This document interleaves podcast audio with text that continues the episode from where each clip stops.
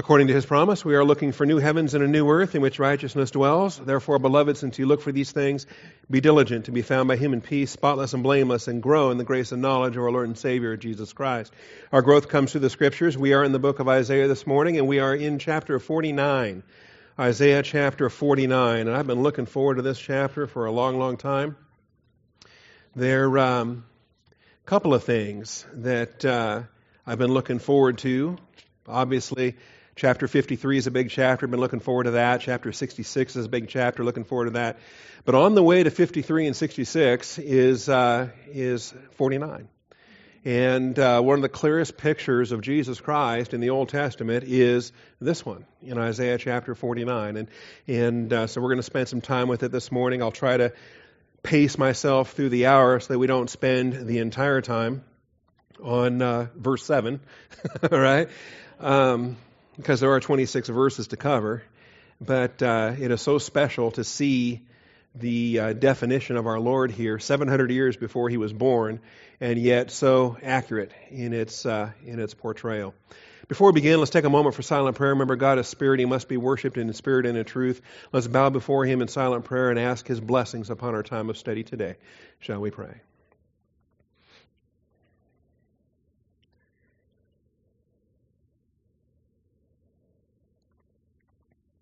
Almighty Father, we thank you for the truth of your word and the blessing we have to assemble together. We are in obedience to your commands, Father. Your word commands us to come boldly before your throne of grace. And here we are, Father. We present ourselves before you as workmen needing not to be ashamed, rightly dividing the word of truth. And so, Father, open the eyes of our understanding. Show us from your word what we as workmen are expected to achieve. I thank you, Father, in Jesus Christ's name. Amen. We're beginning a new section here in Isaiah. Chapters 49 through 57 form a block within the overall structure of the book. Chapters 49 through 57 highlight a greater Messiah shepherd than Cyrus. We've been dealing with Cyrus in some of these earlier chapters. Cyrus, the king of Persia, was called my shepherd, was called my servant, was even given the uh, Mashiach title as the anointed or as the Christ. Um, but he was simply a shadow. He was a type of Christ, and we understand that in his generation and in, in, the purpose of God in his generation. But a greater Messiah shepherd than Cyrus is, obviously, the Savior of the world, our Lord and our Savior, Jesus Christ. And so we have in this section from 49 to 57, we have a great picture of Jesus that uh, is is almost as vivid as anything you're going to find in Matthew, Mark, Luke, and John. All right, we're going to see him suffering. We're going to see him dying on the cross. We're going to see what he does in his first Advent ministry. Now, We've already been introduced to him in a sense because if you remember back in chapter 7, we've already seen a virgin shall conceive and bear a son. So we've already seen the prophecy as it relates to the virgin birth of the humanity of our Savior. We've seen other glimpses here and there as well in chapter 11, chapter 9, where he's a king and his name is Wonderful Counselor and he's going to rule the nations. We've seen glimpses here and there. But in, now we have more than a glimpse. Now we have a complete block of chapters from 49 to 57 where the main emphasis is Jesus Christ himself, a greater Messiah shepherd than Cyrus. And so we're looking at the virgin born Lord Jesus Christ. And so as it starts, listen to me, O islands, and pay attention, you peoples from afar. And so it's a global message for all humanity. The Lord, Yahweh, called me from the womb. From the body of my mother, he named me. He has made my mouth like a sharp sword. In the shadow of his hand, he has concealed me. He has also made me a select arrow. He has hidden me in his quiver. He said to me, You are my servant Israel, in whom I will show my glory. But I said, I have toiled in vain. I have spent my strength for nothing and vanity. Yet surely the justice due me is with the Lord, and my reward is with my God. Verse 5 And now says the Lord who formed me from the womb to be his servant, to bring Jacob back to him so that Israel might be gathered to him. For I am honored in the sight of the Lord, and my God is my strength.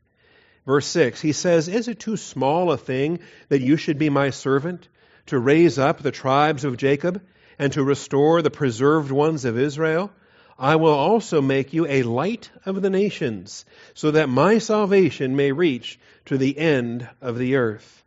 Then verse 7 Thus says the Lord, the Redeemer of Israel and its Holy One, to the despised one, to the one abhorred by the nation, to the servant of rulers. Kings will see and arise. Princes will also bow down because of the Lord who is faithful and the Holy One of Israel who has chosen you. All right, I'm going to stop there. I could keep going, but let's take these first seven verses as a unit. Really, the first 13 verses are all uh, a spotlight on, uh, on Jesus himself. But let's start with this and see how far we get. Communion Sunday, I'm always running out of time. But servant Israel has a global message. Let's understand this. Jesus is the faithful servant. And he's been called servant already in Isaiah chapter 42 and other places. Jesus, the Messiah of, of Israel, has been called the servant of Jehovah. But here he's called Israel by name. And we're not talking about the nation, we're talking about Jesus Christ himself under the title of Israel. What Jacob and his descendants should have been doing throughout the Old, Old Testament. Jesus will come and personally fulfill the title of Israel that is striving with man and with God. And we're going to see the very event, or we could take the time to see the very event in which Jacob is renamed as Israel, pray, wrestling with the Lord all night and praying that that has its fulfillment in Jesus Christ himself. Servant Israel has a global message in verses 1 through 6. And you notice the language here from the islands and the coastlands and peoples from afar. It is a global message to the ends of the earth. He is a light to the nations, and he will be a light to the nations. Both is and will be, all right? Both now and not yet. We want to understand this. This is an interesting chapter because it's almost as if it is set in the church age. It's almost as if it's set after first advent, but before second advent. Okay? Just by virtue of some of the clues that we have in these verses. Uh, as in the case which we already read, where he thought, man, it's been a waste of time. Verse 4 I have toiled in vain. I have spent my strength for nothing in vanity. That Jesus Christ came in his first advent and was rejected by his people. The Jewish nation rejected their Messiah. They rejected their King and their Christ. They crucified him. They put him to death. And he rose again and departed. And he could view that in terms of his purpose for Israel as being uh, vain, as being empty, as not accomplishing what ultimately the Father would have for him to do and why it is he's coming back a second time, why he returns in second advent to bring about the kingdom glories and the blessings of what is yet future. And so we have the disappointment that he's expressing there in verse 4. And likewise, the indication that, that he is a light of the nations, but he's not yet been made a light to the nations uh, in verse 8 I will make you a light of the nations, as something that is still yet future. Same thing in, uh, in verse 7 that he is the despised one, the one abhorred by the nation. That's a verse that could be written in the church age. From our perspective, we, we relate to that concept uh, ultimately. Who's hated more on earth today more than Jesus Christ? In the intensified stage of the angelic conflict that you and I operate in not just by people at large, but the Jewish nation has despised him, has rejected him to this day. They say, no, he was not the Messiah. Jesus of Nazareth was not the Christ. The Jewish people deny him to this day, as he is the one abhorred by the nation singular, that is, Israel. But, but yet, kings will see and arise, princes will also bow down. So, from a context that would, that would be very fitting where you and I are today, we have a prophecy here that relates to messianic fulfillment almost as if it's in shadow and mystery, of course. The church is not revealed in the Old Testament. But with our hindsight, we can look back to this chapter and say, oh, okay. Some of these clues are compatible with what we know now absolutely compatible with what we know now. They wouldn't have known it at the time, and uh, I want to make sure we're clear on that. All right, he is the light to the nations. He will be the light to the nations. And this is clear in many applications, and we can probably save some time here. But Isaiah 42 6, we've already seen some of these. Remember uh, Isaiah 42, where he's called the servant, my servant, whom I uphold, my chosen one, in whom my soul delights. And uh, in that context, verse 6 says, I am the Lord, I have called you in righteousness, I will hold you by the hand and watch over you. I will appoint you as a covenant to the people, as a light to the nations. And so Jesus Christ is the mediator of the new covenant to the Jewish people, but then a light to the nations. And this is Second Advent in its fulfillment. The millennial function of Israel is the light to the nations. 49 6 is our passage this morning. It's going to come back again in chapter 51. In a couple of weeks, we'll get to this in chapter 51. Pay attention to me, O my people, and give ear to me, O my nation, for a law will go forth from me, and I will set my justice for a light of the peoples. And so the role that Israel is going to have, Jerusalem will be the place where this light will shine, and all the Gentile nations are going to come to Jerusalem. That is where they're going to receive their light. That's where they will receive their knowledge of God. They will depend upon the Jewish people to teach them in the things of the Word of God. And these are some of the millennial blessings that Jesus Christ has to look forward to. None of this was fulfilled in First Advent. None of this is literally fulfilled in the church age. All right, we have a different light application ourselves. We're not reigning from Jerusalem. We're not influencing the kings and the princes the way that Israel will in the millennial kingdom. Chapter 60 Arise and shine, for your light has come, and the glory of the Lord has risen upon you. Sometimes this, these verses get put into children's Sunday school songs and so forth, and I think when they do, they get misapplied. It's millennial in its scope and is looking forward to the role of Jesus Christ on his throne in Israel in the coming millennial kingdom. But arise and shine, for your light has come, and the glory of the Lord has risen upon you. When he came in first advent, the light was, was revealed, but they rejected the light. All right? He came to his own, and his own received him not, in uh, John 1 9. But verse 3 of Isaiah 60 nations will come to your light and kings to the brightness of your rising. I just don't see that happening today. right? Today we have United Nations meetings and, and Obama goes and makes a speech and Putin makes a speech and Netanyahu makes a speech and they're all speechifying at the United Nations in New York and I don't see any light. I don't see a testimony to Jesus Christ as the Savior of the world. Boy, things are going to be different when he's seated on David's throne in Jerusalem nations will come to your light. Looking forward to that. All right. Of course, John 1 9 shows the rejection. He came to his own, and those, uh, they, they received him not. The purpose for John the Baptist, he was a forerunner. He came to testify about the light. He was not the light, but he came to testify about the light. There was the true light, which coming into the world enlightens every man, and yet rejected by his own people. He was in the world, the world was made through him, the world did not know him. He came to his own, and those who were his own did not receive him.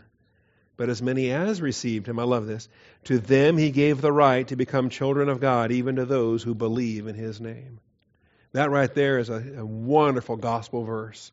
That right there is a recognition that even though the nation rejected him corporately, individuals can still identify who the Christ is, place their faith in Jesus Christ, and receive eternal life. When you identify that Jesus is the Christ, Son of the living God, you place your faith in Him and you become a child of God. It's as simple as that. You don't need to walk an aisle. You don't need to get baptized. You don't need to do any of these other things. You place your faith in Jesus Christ. And according to this verse, you receive Him you become a child of God, even to those who believe in His name. And in so many respects, I don't mind the fact that this world is getting darker. Does it bother you? You think, how much worse can it get? How much darker can it get? I, I kind of don't ask that because I think it's tempting God. But because I, I think it can get a lot worse, frighteningly so, you know. But as dark as it does get, our light shines brighter. And the more weird we appear as aliens and strangers, um, the, the, I think the sharper distinctions get drawn, and we can proclaim Christ to this lost and dying world. And so there it is. Also, 1 John, uh, the first epistle of John, 1 John 2 8, uh, employs this aspect of the light in, uh, in this. He says, the true, uh, on the other hand, I'm writing a new commandment to you, which is true in him and in you, because the darkness is passing away and the true light is already shining. Do you know how close we are to that trumpet sounding? I think we are so close to that trumpet sounding because 2,000 years ago, the Apostle John said, The darkness is already passing away. The true light is about ready to come. Many antichrists have already arisen. And that's uh, the circumstance of where we are. All right. Isaiah 49 7 contains several messianic titles. And I'm going to give you more verses today than we can look at. But you can write them down and spend all this week chewing on them. Isaiah 49 7. What a description. The Savior I love, and yet he's hated by this world. 49 7. Thus says Yahweh, the Redeemer of Israel and its Holy One, to the despised one, to the one abhorred by the nation, the servant of rulers. Kings will see and arise, princes will bow down because of the Lord who is faithful, the Holy One of Israel, who has chosen you. And boy, I tell you, you could spend a month on this verse right here and never, never exhaust all the details on this. First of all, Redeemer. All right, Redeemer. And when you study redemption, you're in for a, a, a long study, okay? Because it's bigger than just individuals getting saved. That's a personal redemption having uh, being purchased from the slave market of sin and being delivered from the domain of darkness and receiving eternal life. That's your personal redemption. That's my personal redemption. All right? But there's also national applications to be made in terms of redemption. And far more common is, is the national use in the uh, prophecies pertaining to Israel and their coming millennial kingdom. But Redeemer is used 13 times in Isaiah. And uh, we could, we could spend our whole hour just looking at those verses there. 41 14, 43 14. Understand that the Redeemer is the one who is able to pay and the one who is willing to pay. And able to pay for uh, the, the deliverance of Israel, meaning he must be himself without sin. Okay? All the same requirements to be our personal Redeemer are the same requirements for Jesus Christ to be the national Redeemer of the Jewish people. He has to redeem Israel as a nation. And he will do so. He absolutely will do so. He's already shed the blood of the covenant that makes that possible. And so the, the title Redeemer that's found in Isaiah 41 14, 43 14, 44 6 and 24, 47 4, last week or two weeks ago in 48, we had it in 48 17. Today we have it in chapter 49, not only verse 7, but it gets restated in verse 26. It's actually a bit fuller. He is the Redeemer, the mighty one of Jacob, in verse 26. You see, when he comes to redeem them in second advent, it's not going to be humble and riding on a colt. It's going to be mighty in battle. It's going to be with uh, wrath poured out, with an outstretched arm and with wrath poured out. He will redeem Israel as a nation from the four corners of the earth. Chapter 54, verse 5 and verse 8. Chapter 59 and verse 20. Chapter 60 and verse 16. Chapter 63 and verse 16. Pay attention to these uses of Redeemer. All right? Redeemer. Now, um, we'll just, we won't read all of these. I just want us to get a sample of them. So, starting in 41, and, and it's, it's worthwhile to ask ourselves when you come across a Redeemer passage, are we talking about individual personal redemption? Or are we talking about corporate national redemption? And I think that's a great place to start right there in terms of rightly dividing the word of truth. So Isaiah 41:14.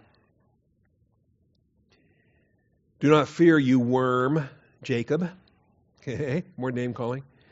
Um, and this comes in the midst of a very long passage of stop fearing, okay? Do not fear, you worm of Jacob, you men of Israel. I will help you, declares the Lord, and your Redeemer is the Holy One of Israel. So between Redeemer and Holy One, we're going to find a lot of these are placed in tandem, connected with one another. You can't separate them. All right? He needs the same qualifications to redeem the nation that he needs to redeem you and I personally, in our personal salvation. And so as you look at this, is this, uh, is this um, a personal salvation verse? In Isaiah 41 14, are we talking about a, a Jewish unbeliever somewhere that needs to get saved and receive eternal life? Are we talking about the Jewish nation as a people that are going to be redeemed and delivered, saved by their Messiah? Okay, well, that's what we're looking at here, and we'll see this in uh, every one of these Isaiah contexts. Chapter 43 and verse 14. Thus says the Lord your Redeemer, the Holy One of Israel. For your sake I have sent to Babylon, and will bring them all down as fugitives, even the Chaldeans into the ships in which they rejoice. so, do you remember back to the day you got saved? Did anything happen to the Chaldeans? all right? Understand, these verses are not talking about individual unbelievers that are coming to faith in Christ and receiving eternal life. That's the, that's the personal use of redemption. That maybe, um, I'm not saying it's bad to think in those terms, but when we're dealing with the Old Testament prophetic books, we've got to go beyond that. We've got to understand how Yahweh is dealing with Israel corporately as a nation, how he is bringing them under the bonds of the covenant. And that's an entirely separate issue than an individual unbeliever that receives eternal life. All right. Let's go to some of the ones we haven't seen yet. How about chapter 54, verse 5 and verse 8?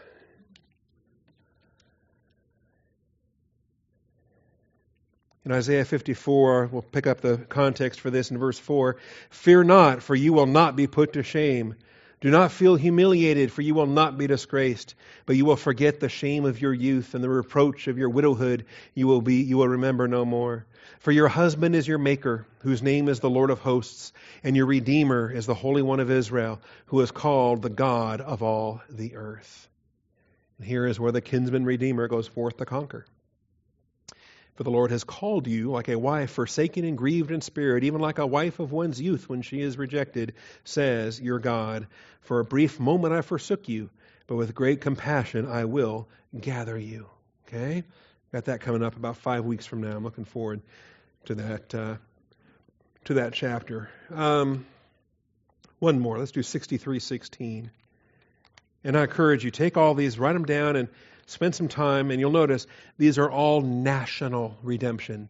This is all God moving on behalf of His nation, redeeming them, and uh, inaugurating the, the millennial kingdom of Jesus Christ. Because in chapter 63, he's marching as to war, trodden the winepress. His garments are dipped in blood, and and uh, I want to start singing "Glory, Glory, Hallelujah." All right. And in Isaiah 63, get down to verse 15. Look down from heaven and see from your holy and glorious habitation. Where are your zeal and your mighty deeds, the stirrings of your heart and your compassion are restrained toward me?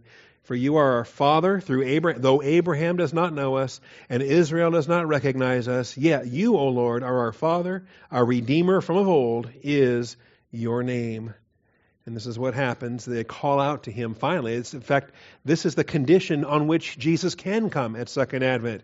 It's for Israel to look upon the Christ whom they crucified, to call upon him for their national salvation. Then and only then can he return in Second Advent and redeem his, uh, his people. The Redeemer is also called the Holy One. Okay? Now, we're called holy when we're saved and we're commanded to be holy. The angels are called holy, at least the elect ones are called holy ones of heaven. But there is only one holy one, and that is God Himself. The Holy One references God the Son and his close intimacy with God the Father. More often than not, In, in some cases, it's, it's not clear whether we're looking at the Father or we're looking at the Son or we're looking at the Father and the Son together. That's a lot, that a lot of times happens when we have Yahweh in a, in a context. But a lot of times when we have Yahweh on the one hand and the Holy One on the other hand, this is the Old Testament way of showing us God the Father and God the Son, where Yahweh is the Father and the Holy One, the Kadosh, is, is God the Son. Thirty times we have the Holy One used uh, in the book of Isaiah with reference to God Himself, and mo- most of those are with reference to God the Son, the second member of Trinity. The Holy One references God the Son and his close intimacy with God the Father. You know, when he told the Pharisees, when he said, I and the Father are one, they picked up stones to stone him. But it should have been obvious. They shouldn't have batted an eye at that. That, that if had they the, the appropriate sense of, of Isaiah, they would have fallen before their, re, uh, their Redeemer, their Savior, and their God. Again, too many verses to read in one session. Thirty times in Isaiah you have the Holy One. In Isaiah 1 4, in Isaiah 5, 19 and 24, in Isaiah 10, 17 and 20. Are you getting cramps yet? You're writing too much with your hands? Some of you get lazy. You just shoot me an email in the afternoon and say, Can you email me that list of verses? And I'm always gracious enough to send you the email. Write faster. No, okay. I grew up under Machine Gun Eichmann, and so I, I uh, from the childhood, from the youngest of ages, I'd go home from Bible class with just cramps in my fingers, writing so fast, getting all the notes down as I could. Where did I leave off? Chapter 10, verses 17 and 20. Isaiah 12, 6, 17, 7, 29, 19, and, and 23. Chapter 30, there's three uses there in verse 11, and verse 12, and verse 15 in Isaiah chapter 30, all reference to the Holy One of Israel. The Holy One of Israel. Chapter 31, 1, 37, 23, chapter 40 and verse 25. Remember in chapter 40, we're transitioning from the, the first portion of Isaiah to the second portion of Isaiah. 41, three uses there. Verse 14, verse 16, and verse 20. 43, 3, 14, and 15. 45, 11, 47, 4. That's our passage a couple weeks ago. 48:17. Twice that it's used here in 49 7. Comes back in 54 5 and 55 5, in chapter 60 verse 9 and verse 14. And those are all the uses in in uh, Isaiah, but it's not limited to Isaiah. In fact, we got some powerful uses of this in messianic prophecies. He is the Holy One. Psalm 16:10, "Your Holy One will not undergo decay." We have a prophecy there of the resurrection of Jesus Christ, that he would die but rise again, that God would not suffer his Holy One to undergo decay. That's Psalm 16 and verse 10. It's quoted in the New Testament several times. Proverbs 9:10 again the knowledge of the holy one. Why do we learn proverbs? Why do we learn the word of God? Because the more we know of the written word, the more we're going to know of the living word, the more we're going to know of Jesus Christ. Three times in the gospels, the demons cry out, "We know who you are." And what do they call him? You are the holy one of God. The demons had a handle on this title. All right. Why did the Pharisees have trouble with it? Why was it that these hyper legalistic Pharisees, it's not that they were stupid, they were geniuses. They had, they had gnosis, they had information, but they were not uniting it by faith, and they weren't walking by faith in any respect. And so they crucified the Lord of glory, as he's called here, the Holy One of God. So Mark 1:24, Luke 4:34 and John 6:69. In all three of those places there are demons that are testifying to this glorious title, the Holy One of God, the one in whom he is well pleased, the one who is qualified to make the sacrifice that he's making. None of the rest of us measure up. All right. Let me just grab, I don't want to do all of those. we don't have time to do all of those. But let's go to the ones we haven't seen yet, including 54.5 and 55.5. And you'll note, well, we already saw 54.5 because there's the, uh, your Redeemer is the Holy One of Israel. But we get into 55. I like 55. I can preach the gospel out of 55. Ho, everyone who thirsts, come to the waters, and you who have no money, come, buy, and eat. Use this in, a, in an evangelistic way. Use this to, to uh, talk to folks that are thirsty so they can drink the living water and never thirst again. And let them know that it doesn't cost them anything because Jesus Christ already paid the price. Why do you spend money for what is not bread and your wages for what does not satisfy?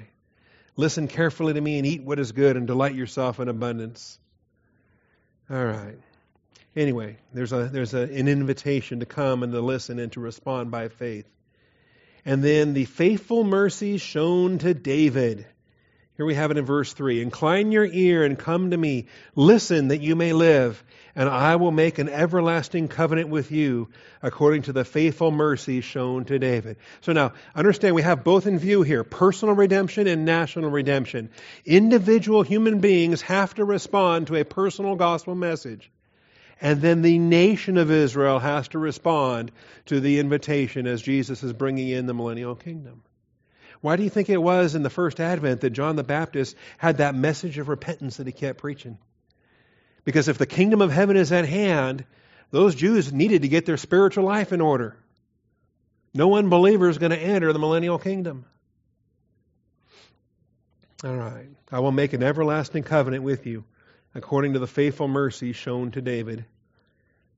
And that is the Son of David, Jesus Christ Himself. Behold, I have made him a witness to the peoples, a leader and commander for the peoples.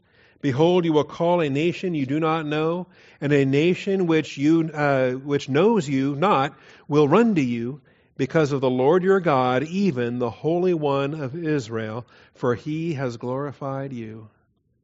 And here's where Jesus Christ comes and establishes his, his throne, the throne of David, and the nations will start to come. We'll see that in the second half of our chapter this morning chapter 60, verse 9 and verse 14. Again, the rise and shine passage in Isaiah 60. Verse 9 says, Surely the coastlands will wait for me, and the ships of Tarshish will come first to bring your sons from afar, their silver and their gold with them. The promises that Israel has. See, right now, Israel is the most hated nation on the planet. They would like those guys gone. The, the, the, conventional wisdom is if there weren't Jews in the Middle East, the, then the Arabs will be happy and we'll have peace in our time. So there's a final solution for it. Let's just get rid of those pesky Jews, and the Muslims will start jihading, and we'll be we'll be great. That's the lie. All right.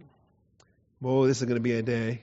The whole planet is going to bless the Jewish people, transporting them, uh, being plundered by them, providing wealth as they are transported to the land of promise.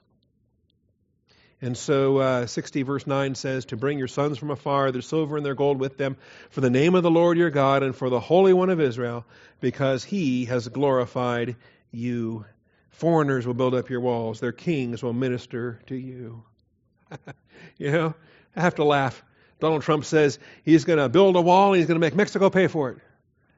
And I thought, that almost sounds prophetic when it comes to Israel, because their walls are going to be built and it's going to be the wealth of the Gentiles is going to pay for it. The wealth of the Gentiles will pay for the uh, building of Israel in the millennial kingdom. Anyway, there's the uh, couple of the uses. I encourage you go find all those uses and see everything in the book of Isaiah as it pertains to the Holy One of Israel. A couple other New Testament references, by the way, include Acts 3.14. Here's Peter's preaching shortly after the church age begins. In Acts 3.14, where he's called the Holy and Righteous One. He says, The God of Abraham, Isaac, and Jacob, the God of our fathers, has glorified his servant Jesus, the one whom you delivered and disowned in the presence of Pilate when Pilate had decided to release him. But you, I love this. See, Pontius Pilate found him innocent, was going to release him. But you disowned the holy and righteous one and asked for a murderer to be granted to you, and put to death the Prince of Life, the one whom God raised from the dead, a fact to which we are all witnesses. Boy, there's a sermon. okay? And Peter was letting them have it. Also called the Holy One in 1 Peter 1.15, like the Holy One yourselves. You know, to me, 1 John 1.15, like the Holy One who called you, be holy yourselves also in all your behavior. To me, the church age has an application that's far more um, significant than Israel's in the Old Testament. Okay? It's one thing for, you know, be holy for I am holy, says the Lord your God. You want to think about the holiness of God and Trinity, the holiness of God, just in a generic sense from the Old Testament, but it gets more precise when you consider the Holy One who called you.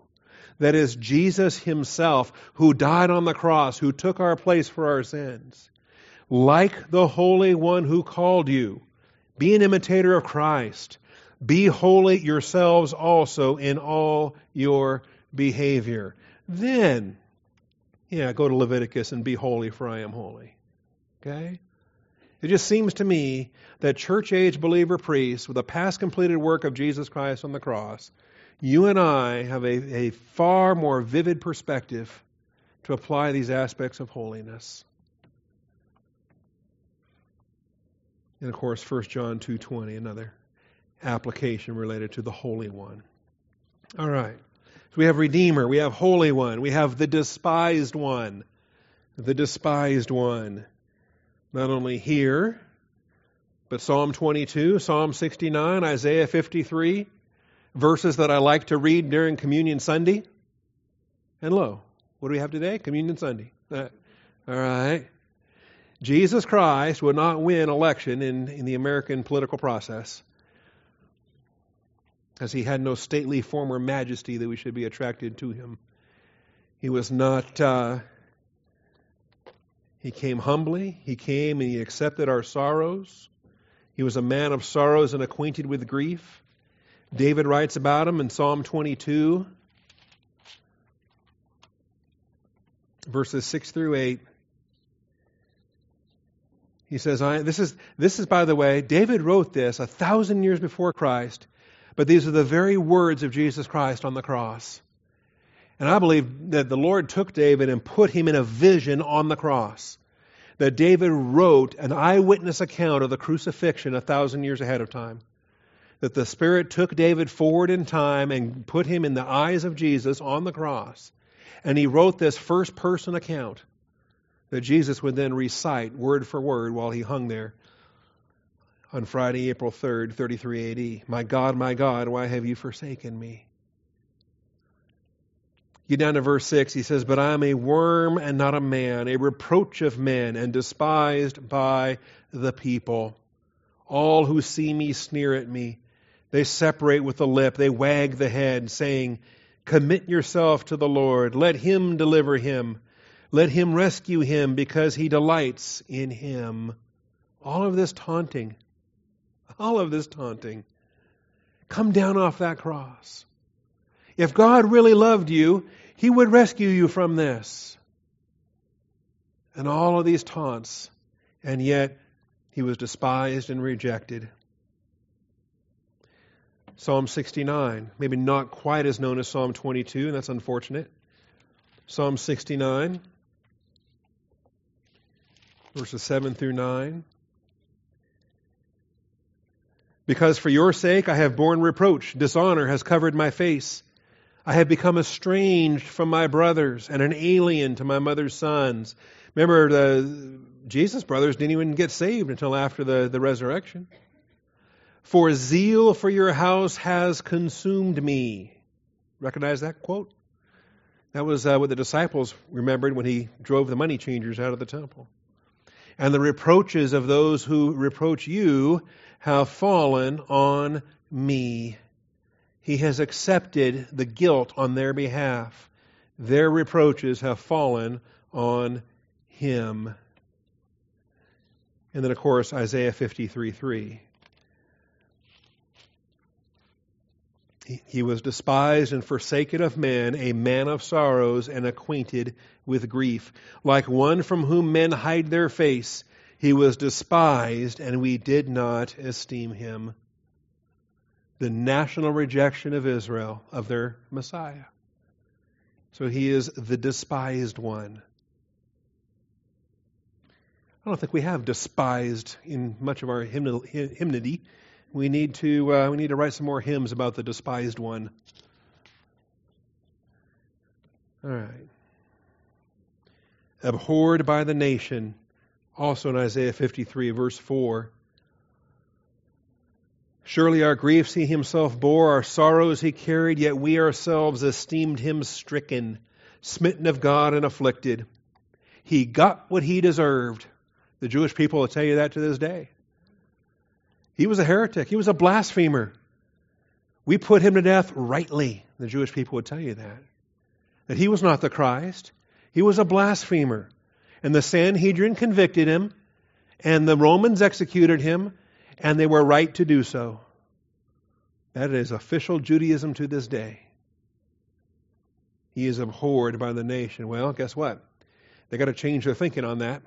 and they have to change their thinking on that because he can't come back in second advent until they say, Blessed is he who comes in the name of the Lord. The Jewish people, Israel, as a nation, have to look upon him whom they pierced. Then and only then, when they call upon him, will they be saved. They will have their national redemption then and only then. So he is the despised one. He is abhorred by the nation, and he is the servant. He came as the servant. And this is what totally blew their minds. he came as a servant. I don't know why it should blow, uh, blew their minds. He told them he was coming as a servant. Time and time and time again, verse and verse and verse again, he's called my servant, my faithful one, my Messiah. But the Jewish people, I think it was a stumbling block. you know, like it was in the days of Saul, they wanted a king like the nations around them. They wanted a conqueror. They wanted someone that was going to break the bonds of Rome, someone that was going to bring in the kingdom with, you know, a mighty arm and wrath poured out. But he came born of a virgin, born in a manger. He came humbly. He entered into Jerusalem humble, riding on a colt. He didn't come to uh, destroy Rome, not in his first advent. He came to the lost sheep of the house of Israel to seek and to save that which is lost. The redemption of Israel is was his purpose in first advent. And they rejected that. Came as a servant. You know, I find it fascinating. Three and a half years after his ministry, he's getting ready to go to the cross. His disciples are all sitting around bickering about which one of them is the greatest. Have you learned nothing in three and a half years of watching this guy? When did he ever promote himself? Have you not been following his example? Have you not been listening to his teaching? And so he gets up from the table and he takes off his clothes and he wraps himself with a towel and he sits down and he begins to wash their feet. Isn't that beautiful? And they're all just dumbfounded. And Peter's the only one that speaks up and says no, and then gets chewed out for it. Okay? Thank God for Peter, you know? But in chapter 42, he's called the servant. I'm going to look at all of these. Even if I run out of time, I'm going to look at all of these. I haven't even gotten to the motherhood passages yet. The second half of the chapter is dealing with uh, a mother bereaved of her children, getting her children back. But we have Isaiah 42, the servant. Behold the servant. Why does Yahweh call a servant? Well, humble yourself under the mighty hand of God. He will exalt you at the proper time. Are you too proud to be a servant? You're not qualified to be a king. Servanthood trains you to be a king. Behold, my servant, whom I uphold, my chosen one, in whom my soul delights. He's called the servant. In chapter 52, he's called the servant. 52:13 he's called the servant. Behold my servant will prosper. He will be high and lifted up and greatly exalted. Why? Just as were many people astonished, uh, so his appearance was marred more than any man, his form more than the sons of men. What he endured physically, what he endured spiritually, he accepted the wrath of God on our behalf. Because he was humble, he will be exalted. So he, thus he will sprinkle many nations. Kings will shut their mouths on account of him. For what had not been told them, they will see, and what they had not heard, they will understand. He's called the servant. 53:11. My servant, by his knowledge, the righteous one, my servant, will justify the many, and he will bear their iniquities. He comes as a servant. And had he not done so, he wouldn't be qualified to be the king. He would not have redeemed us from our sins, and he would not be qualified to be the Redeemer of Israel. Luke 22, verses 24 through 27, that's where he's addressing these disciples. Luke 22, 24 through 27. And they're all arguing about who's going to be the greatest. There arose a dispute among them as to which one of them was regarded to be the greatest. And he said to them, The kings of the Gentiles lord it over them, and those who have authority over them are called benefactors. But it is not this way with you. The one who is the greatest among you must become like the youngest, and the leader like the servant. For who is greater, the one who reclines at the table or the one who serves? Well, uh, clearly, as far as the world works, I'm reclining at the table, you're serving me, I'm obviously greater than you. That's not how God works. He says, Is it not the one who reclines at the table, but I am among you as the one who serves? Okay, and that's the example. I am among you as the one who serves. And then, of course, Philippians 2 have this attitude in you, which was also in Christ Jesus. Though he existed in the form of God, did not regard equality with God a thing to be grasped, but emptied himself and took upon himself the form of what? A bondservant being made in the likeness of man, he was obedient even to death on a cross. Philippians 2, verses 7 and 8. It's about service. I'm convinced the, the greatest heroes we're going to see at the judgment seat of Christ are totally anonymous in this day and age. We don't know who they are, but they're the anonymous heroes serving, quietly serving, humbly serving, glorifying their Savior in all that they do. And they will be exalted at the proper time. All right.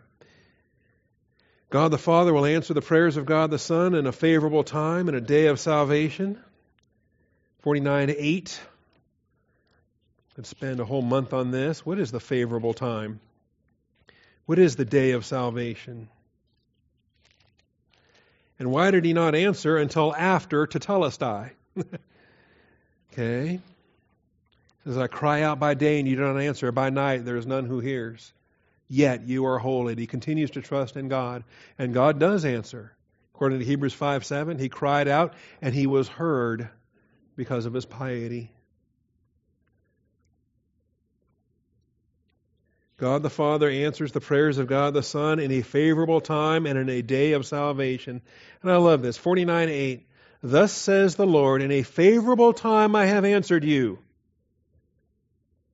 Now, it's not always on our calendar. We're, we, we want it now. Answer this prayer now. You haven't answered it yet? We stomp our feet, we get all stumpy feet on God, and we say, well, why? Well, it's not favorable. There are purposes yet to be achieved. You haven't learned your lessons yet. Christ has would be diminished in his glory if we answer this too soon. But in a day of salvation I have helped you. I will keep you and give you for a covenant of the people, to restore the land, to make them inherit the desolate heritages.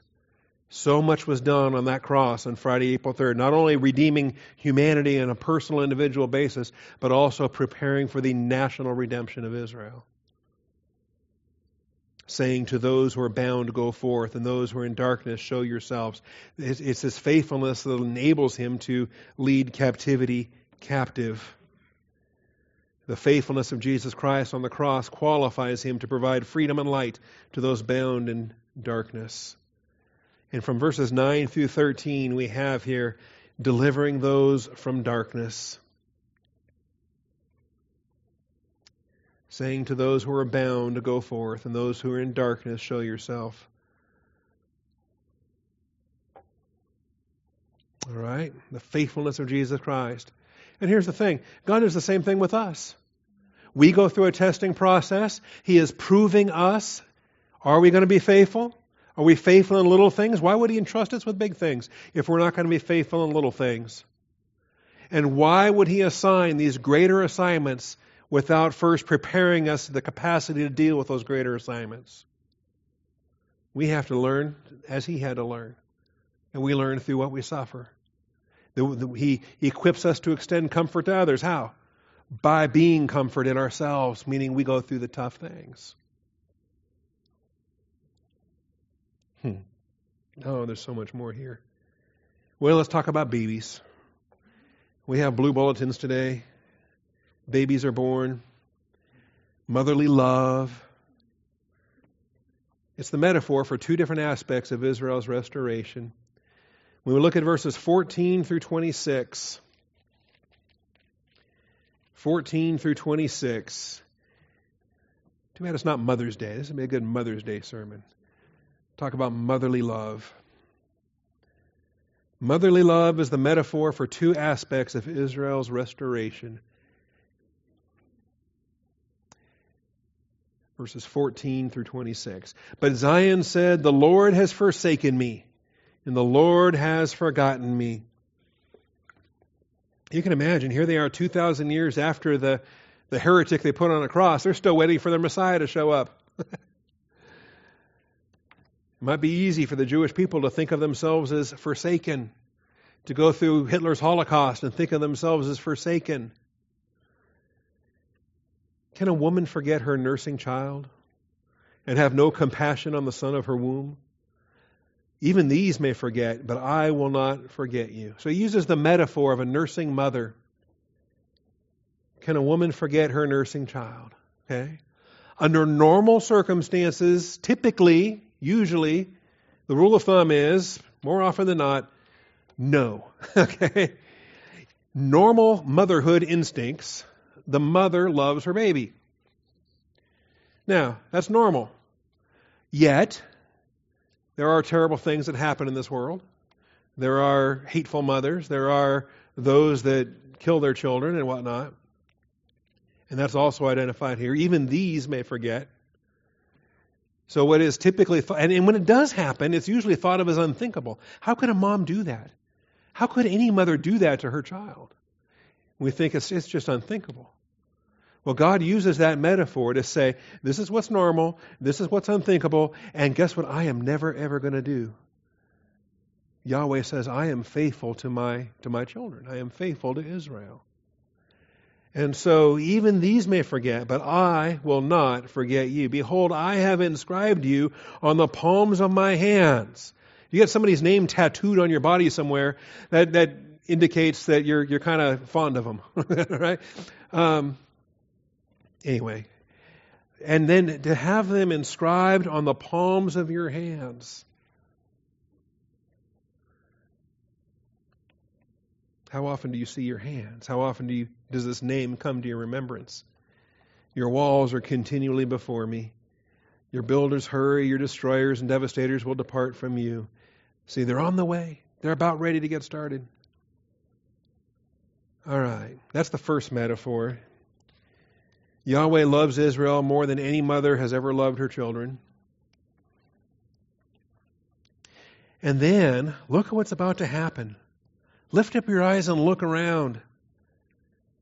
All of them gather together. They come to you. As I live, declares the Lord. Not only do I love you as a mother loves her children, but your children are about to start coming home. As I live, declares the Lord. The God who cannot die says, As I live, declares the Lord, you will surely put on all of them as jewels and bind them on as a bride. For your waste and desolate places, your destroyed land, surely now you will be too cramped for the inhabitants. All right? the children that left home are coming back home. And you realize, hmm, it's a little crowded here. Now they've moved back into the house again. How about Every born again Jew that's ever walked this earth in resurrection glory is coming back to reside within the Abrahamic land grant. How crowded is that going to get? The children of whom you were bereaved will yet uh, say in your, in your ears, This place is too cramped for me. Make room for me that I may live here. I Understand that? If you have been bereaved of a child, that means they're dead, they're gone. But they're coming back. And they're going to say, Boy, it's kind of cramped around here. And, that's going to be music to your ears because your children are alive again. Okay? The Jewish nation is going to be restored, not only as a nation, a modern day nation on this earth, but a resurrected nation of every Jewish believer ever to, eh, to ever live. From Abraham and Isaac and Jacob and on down the down the list. All right. And then you will say in your heart, Who has begotten these for me, since I have been bereaved of my children? They got born again. Yes, they did get born again. That's why you're going to see them again.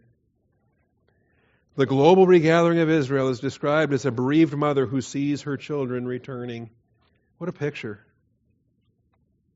A bereaved mother who sees her children returning. And as they return, as they return, they're going to plunder. They're going to they're going to be the Gentiles are going to carry them like the UT football players were carrying Coach Strong yesterday. Did you see that? They had they lifted him up. They were bouncing him. He was smiling bigger than anything. And that is how the Gentiles are going to carry the Jews into the promised land. Verse 22 Thus says the Lord God, Behold, I will lift up my hand to the nations, I will set my standard to the peoples. They will bring your sons in their bosom, and your daughters will be carried on their shoulders. Kings will be your guardians, their princesses your nurses. They will bow down to you with their faces to the earth and lick the dust of your feet. And you will know that I am the Lord. Those who hopefully wait for me will not be put to shame. You talk about plundering. You know, when they left, I, we got to go to communion, so I'm out of time here. But when they left Egypt in the Exodus, they plundered the Egyptians. after the after the ten plagues, after the firstborn, the, the Egyptians were happier than anything for those Jews to just get out of town, go, and they they piled treasure upon treasure upon treasure upon the Jewish people. They plundered Egypt when they left Egypt. You can read that in Exodus 3, Exodus 11, Exodus 12. But all of that is simply a foreshadowing of what's going to happen globally. The Gentile nations are going to be so happy to send the Jewish people to the millennial kingdom of Jesus Christ. There is a great plundering. Not only here in our passage today, we'll have more of it in chapter 60. We'll have very vivid descriptions of it in chapter 60 verses 10 and following. All right, well, that was very fast, I know, and too many verses to look up in one hour. I've been looking forward to uh, chapter 49 for a long, long time. In any event, we have uh, the Lord's table to take part in today. Father, I thank you for your faithfulness. I thank you for this time and your word. It's fun to look forward to the millennial kingdom. And Father, it's uh, it's a good reminder we have a lot of folks that are looking forward to uh, elections next November, as if uh, as if that was going to solve things, Father. I do pray, even so, come Lord Jesus. I pray the Maranatha prayer that uh, until such time as your Son returns, that we would be faithful, children of light in the midst of a crooked and perverse generation. But Father, when the time comes, and oh that it were today, Father, might uh, your Son descend for us to take us home. Father, uh, we're looking forward to these blessings upon Israel, these blessings upon the whole world. Thank you, Father, for this faithful provision. I thank you, Father, in Jesus Christ's name. Amen.